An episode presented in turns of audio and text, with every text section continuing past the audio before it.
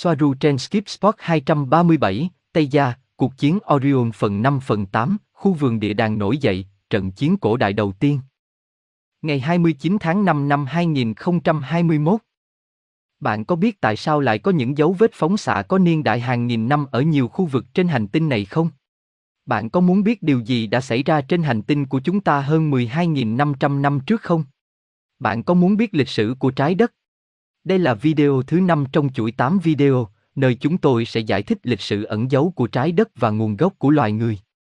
Giới thiệu Bạn có biết về tàn tích của Mohenjo-daro?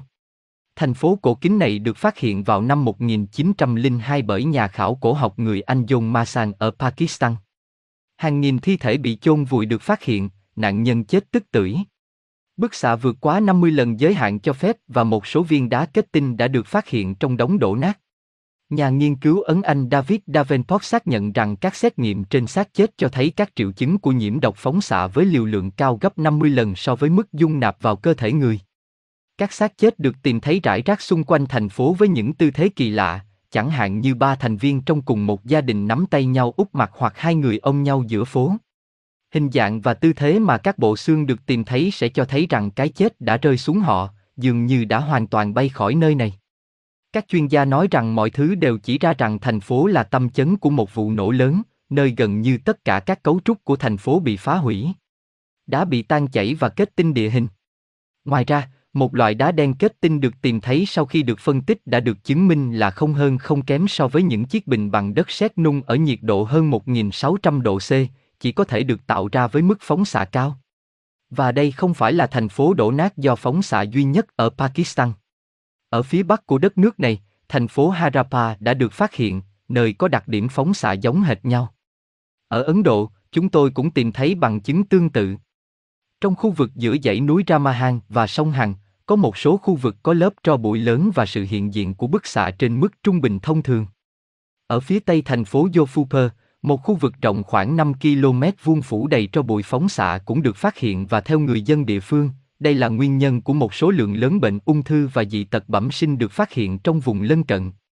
Nhưng nếu quả bom hạt nhân đầu tiên được tạo ra trên hành tinh của chúng ta bởi Robert Oppenheim vào năm 1945, thì làm sao những thành phố hơn 5.000 năm tuổi theo khoa học của chúng ta lại có thể có dấu hiệu của một cuộc tấn công hạt nhân toàn diện? Nhưng chúng tôi thậm chí còn tìm thấy nhiều bằng chứng hơn về loại hình này ở các khu vực khác nhau trên hành tinh. Ngoài ra, một dải cát rộng mênh mông đã được phát hiện ở sa mạc châu Phi được kết tinh thành một màu xanh đáng ngạc nhiên. Các nhà nghiên cứu xác định rằng điều này có thể đạt được với mức nhiệt độ cực cao và gây chết người. 50 năm sau khi được phát hiện, quả bom hạt nhân đầu tiên được kích nổ ở New Mexico, điều đáng ngạc nhiên là nó đã tạo ra sự kết tinh màu xanh lục giống như được tìm thấy trước đó 50 năm trên lục địa châu Phi. Và chúng tôi không chỉ tìm thấy bằng chứng phóng xạ trên khắp thế giới, mà còn được ghi lại trong các văn bản cổ. Sử thi vĩ đại của Ấn Độ, Mahabharata, kể lại bằng những đoạn cụ thể về sự hỗn loạn và tàn phá dường như ghi lại một cách chính xác và chi tiết những tác động và hậu quả của một cuộc chiến tranh hạt nhân. Những vụ nổ khổng lồ sáng như hàng nghìn mặt trời được miêu tả với những cơ thể cháy xém đến mức không thể nhận ra.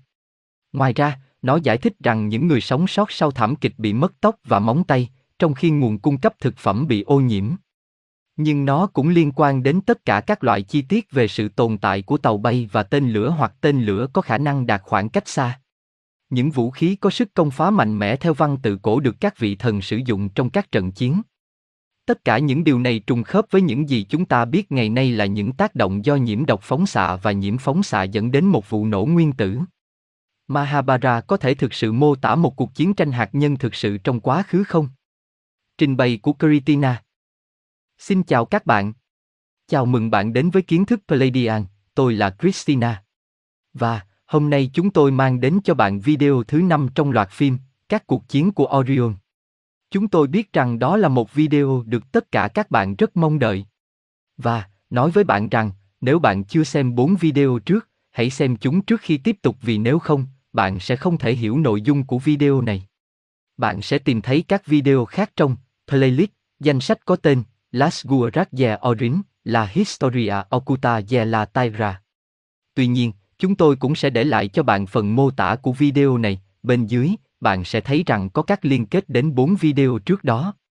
Vì vậy, điều đó nói rằng, tôi giải thích với bạn rằng hôm nay trong video này, chúng tôi mang đến cho bạn cuộc trò chuyện mà chúng tôi đã có với Giác Hi Soaru, trong đó cô ấy giải thích cách chủng tộc Adamic được giải phóng khỏi vườn địa đàng, nhưng điều này dẫn đến điều gì hoặc hậu quả của việc giải phóng nó theo nghĩa này, đó là những gì sẽ xảy ra tiếp theo.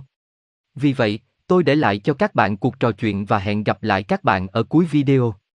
Thông tin này được cung cấp bởi những người ngoài trái đất, phụ nữ và đàn ông từ ngôi sao Tây Gia trong cụm sao Play, thông qua một liên hệ bằng văn bản với chúng tôi. Christina, trận chiến cổ xưa đầu tiên này bắt đầu như thế nào? Trận chiến đã gây ra lối thoát khỏi vườn địa đàng. Giác khi Soaru, nó bắt nguồn, do sự giúp đỡ mà người Evet, Lemuria, quyết định cung cấp cho chủng tộc Adamic mới mà các cư dân bò sát của Atlantis đang chuẩn bị hoặc có. Nơi họ tiến vào các khu vực mà họ bị giam giữ ở Thổ Nhĩ Kỳ. Và, họ đã giải phóng mọi người, do đó gây ra một trận chiến hoặc xuất phát hàng loạt từ đó và họ chủ yếu chạy sang châu Á và châu Âu. Nhưng theo thời gian, họ hòa nhập vào các dân tộc trên khắp thế giới cùng tồn tại với Atlantis, nơi bản thân chúng đã rất tức giận. Điều này cũng đã gây ra các cuộc chiến tranh nổi tiếng ở Tiamat, tôi sẽ không nói trực tiếp, nhưng đó là một phần của bối cảnh xã hội hỗn loạn thời đó đã dẫn đến kết cục này với trận đại hồng thủy tiếp theo vì sự hủy diệt của hành tinh nước Tiamat. Ở đây, nhiều học giả nói rằng các vị thần điều khiển đã gây ra lũ lụt để thiết lập lại nhân loại, nhưng họ nói rằng đó như là sự khiêu khích, như thể đó là một hành động ma thuật. Ý tưởng cổ xưa của các vị thần mà những gì họ nghĩ và ra lệnh sẽ xảy ra. Nhưng thực tế rất phức tạp với lý do, hành động phản ứng, hậu quả và phần lớn điều này vượt quá tầm hiểu biết của con người, mặc dù ở một góc độ khác, nó là bình thường và được ghi lại như những gì đã xảy ra. Estelle là, sau đó, người Evet cũng là nô lệ ở Atlantis, trong Eden, những người được cung cấp kiến thức thông tin bởi những Tây Genten, những người sau đó cũng giải phóng Adam. Có phải như vậy không? Giác Hi Soaru, vâng, chỉ có điều họ, những người Evet bao gồm cả nam và nữ như đã xảy ra với Adam, đã nổi dậy và trốn thoát khỏi Atlantis, nơi bị giam giữ, Eden, bởi vì những người điều khiển không thể kiềm nén trí tuệ, ký ức của họ và tất cả những thứ đó. Họ biết họ được tự do. Vì vậy, họ dễ dàng chấp nhận sự xuất hiện của Tây Gia vì căn cứ ở Lemuria tiếp tục trao quyền cho họ ở mức độ mà họ thực hiện sứ mệnh giải cứu để giải phóng phần còn lại của họ hàng đang ngủ nhất và bị kìm nén nhất, Adam. Mặc dù là một chủng tộc, họ có đàn ông và phụ nữ. Điều đáng nói ở đây là một điều thú vị, họ với tư cách là một xã hội Lemurin theo chế độ mẫu hệ ba chiều như những người Lyrian tốt, nơi ghi chép của Tây Gia rất rõ ràng rằng phụ nữ dễ tiếp nhận loại thông tin đó hơn và được hỗ trợ từ một chủng tộc ngôi sao khác ở căn cứ Lyrian, Tây Gia. Tuy nhiên, mặc dù 90% trong số này là Tây Gia, nhưng vẫn có căn cứ cho sự hợp tác của Solatian và Engan.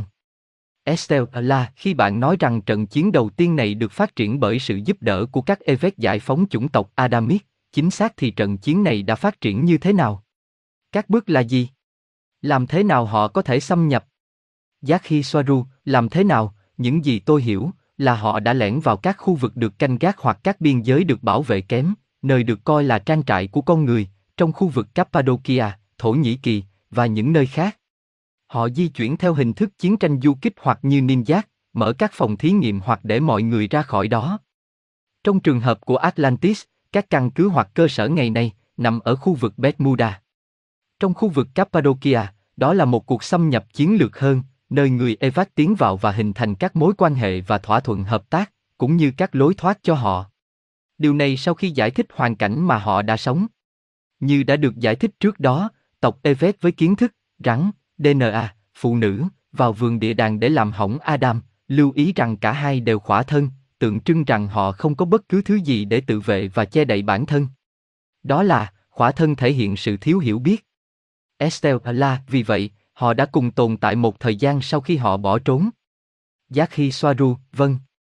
Bản thân người Evet và người Adam đã được trộn lẫn để tạo ra một chủng tộc hoặc chủng tộc hiện đại, nói theo quan điểm của lịch sử được chấp nhận, sẽ là Homo sapiens. Di dời dân cư bản địa đã có trên trái đất. Một loài Proto-Lyrian, người Neanderthal sinh sống ở châu Âu, đặc biệt là Đông Á và châu Phi. Do đó, nơi sinh sống nhiều nhất của người Neanderthal là ở khu vực Buseji, Romania, gần Thổ Nhĩ Kỳ. Và Homo sapiens đã di cư đến đó. Người Neanderthal không phải là người nguyên thủy, không có trí tuệ như người ta mô tả, nhưng họ là những sinh vật tiến bộ về mặt tinh thần, có nhiều kết nối với tâm linh và thiên nhiên. Xã hội tiền công nghiệp, vâng, nhưng kết nối cảm xúc với trái đất và hòa bình với nó và giữa các bộ lạc Neanderthal khác vì họ có khả năng đồng cảm rõ ràng cao hơn nhiều so với con người. Estelle và, sau khi chạy trốn, họ cũng cùng tồn tại với các chủng tộc khác của Atlantis. Christina, vâng. Điều gì đã xảy ra trong thời gian đó? Giác khi Soaru, không. Tôi hiểu rõ ràng rằng họ không cùng tồn tại, mà ẩn mình và cách ly khỏi mọi thứ liên quan đến Atlantis. Họ phân tán khắp nơi trên thế giới dưới hình thức những người du mục đi qua hoặc đi bộ qua các khu vực nhiều cây cối rậm rạp và đồng bằng rộng lớn ngày nay dưới nước của các đại dương và biển cả. Đồng thời, nhiều người phân tán và hình thành nên các bộ lạc, thuộc địa hoặc các trung tâm dân cư nhỏ của họ, bao gồm cả các nền văn minh nhỏ. Một cuộc đấu tranh lớn tiếp tục trong số những người Lemurin tiên tiến nhất chống lại Atlantis, một phần lớn được kích hoạt bởi cuộc xung đột đó bởi các hoạt động giải cứu gần đây và không quá gần đây, nơi họ giải phóng nô lệ của mình.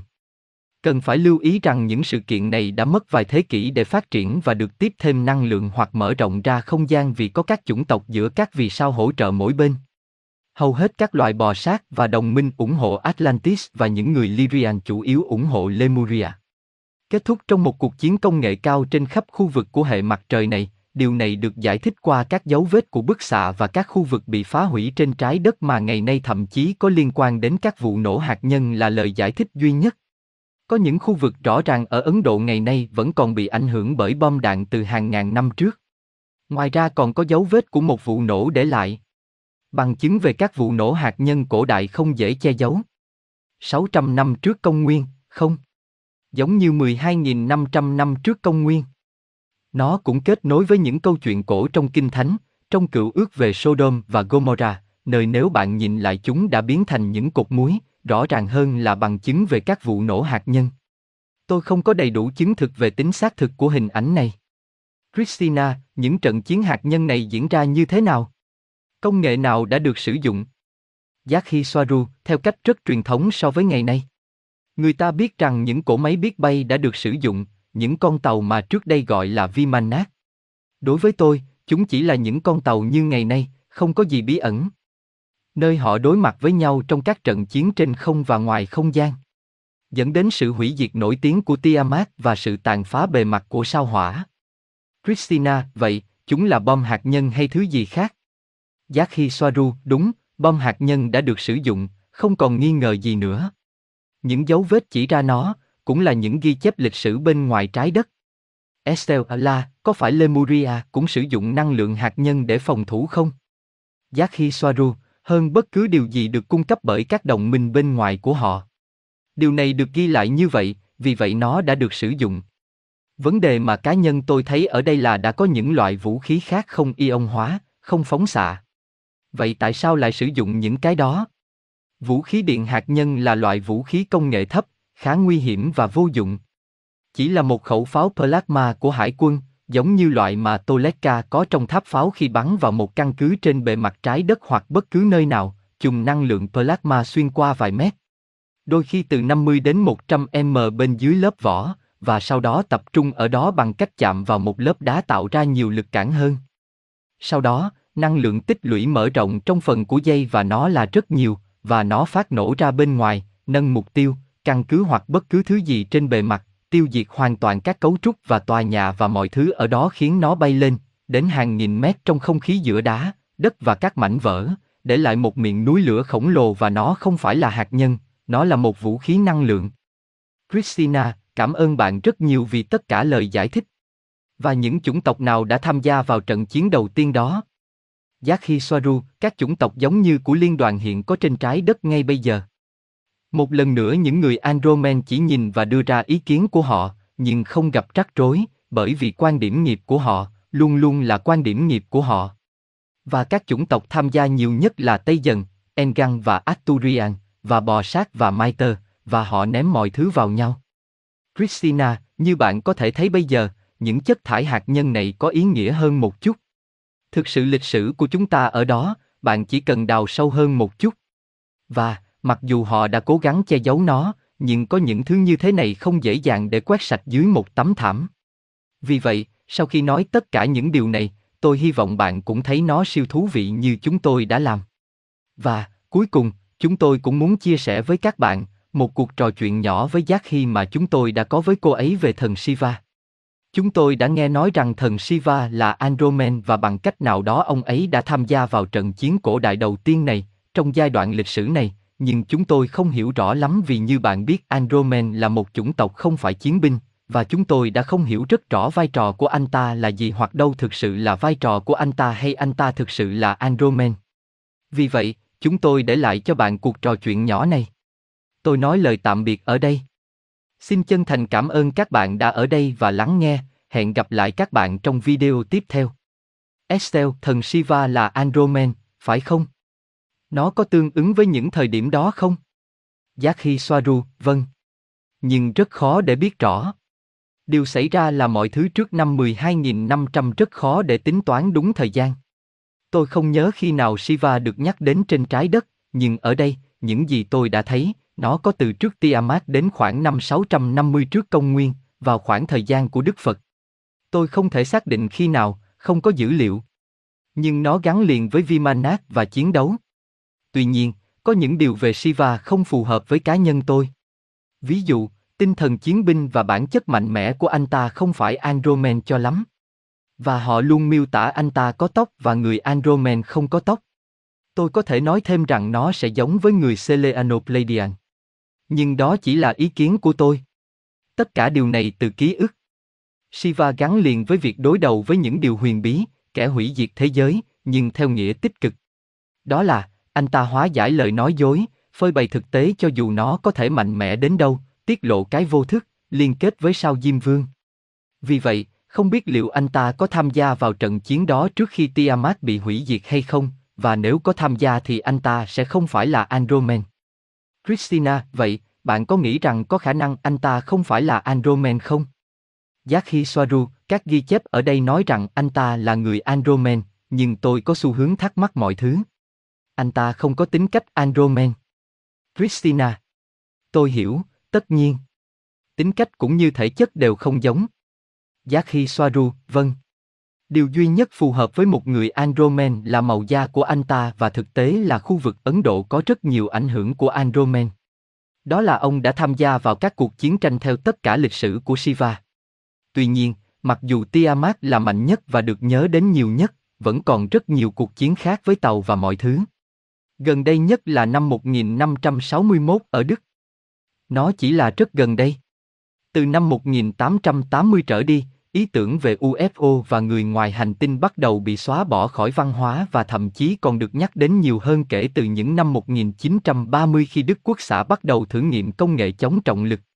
Vì vậy, họ quan tâm đến việc che giấu tốt nhất có thể sự tồn tại của những Wunderwaffen, vũ khí kỳ diệu, này hoặc những thứ tuyệt mật hơn.